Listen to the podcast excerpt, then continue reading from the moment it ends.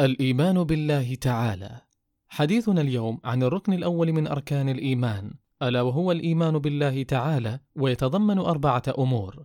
اولا الإيمان بوجود الله تعالى وقد دل على وجوده سبحانه العقل والفطرة فضلا عن الأدلة الشرعية الكثيرة. فكل مخلوق قد فطر على الإيمان بخالقه من غير سبق تفكير أو تعليم. كما قال النبي صلى الله عليه وسلم ما من مولود إلا يولد على الفطرة فأبواه يهودانه أو ينصرانه أو يمجسانه متفق عليه. وأما دلالة العقل على وجود الله تعالى ففي قوله تعالى أم خلقوا من غير شيء أم هم الخالقون؟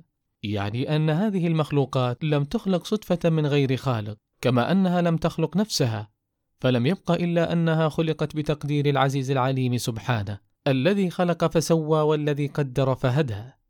ثانيا ويتضمن الإيمان بالله الإيمان بربوبيته تعالى أي أن نؤمن أن الله عز وجل وحده الرب الخالق لكل شيء المالك لكل شيء المدبر لجميع الأمور كالرزق والإحياء والإماتة وإنزال المطر وغير ذلك. يقول الله سبحانه ألا له الخلق والأمر تبارك الله رب العالمين.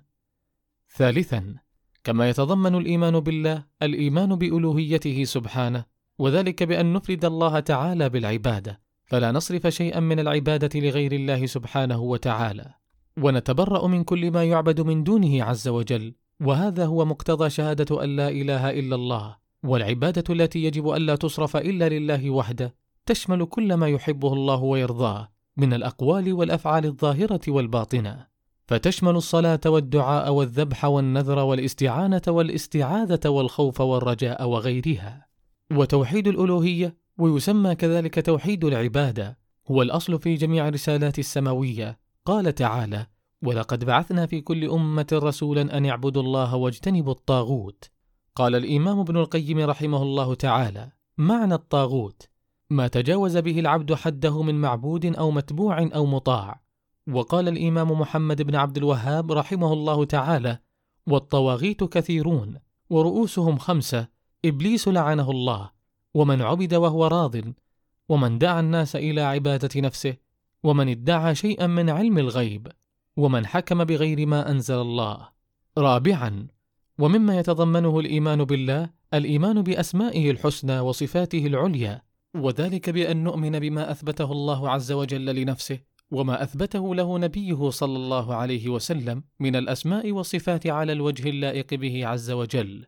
من غير تحريف ولا تعطيل ولا تكييف ولا تمثيل.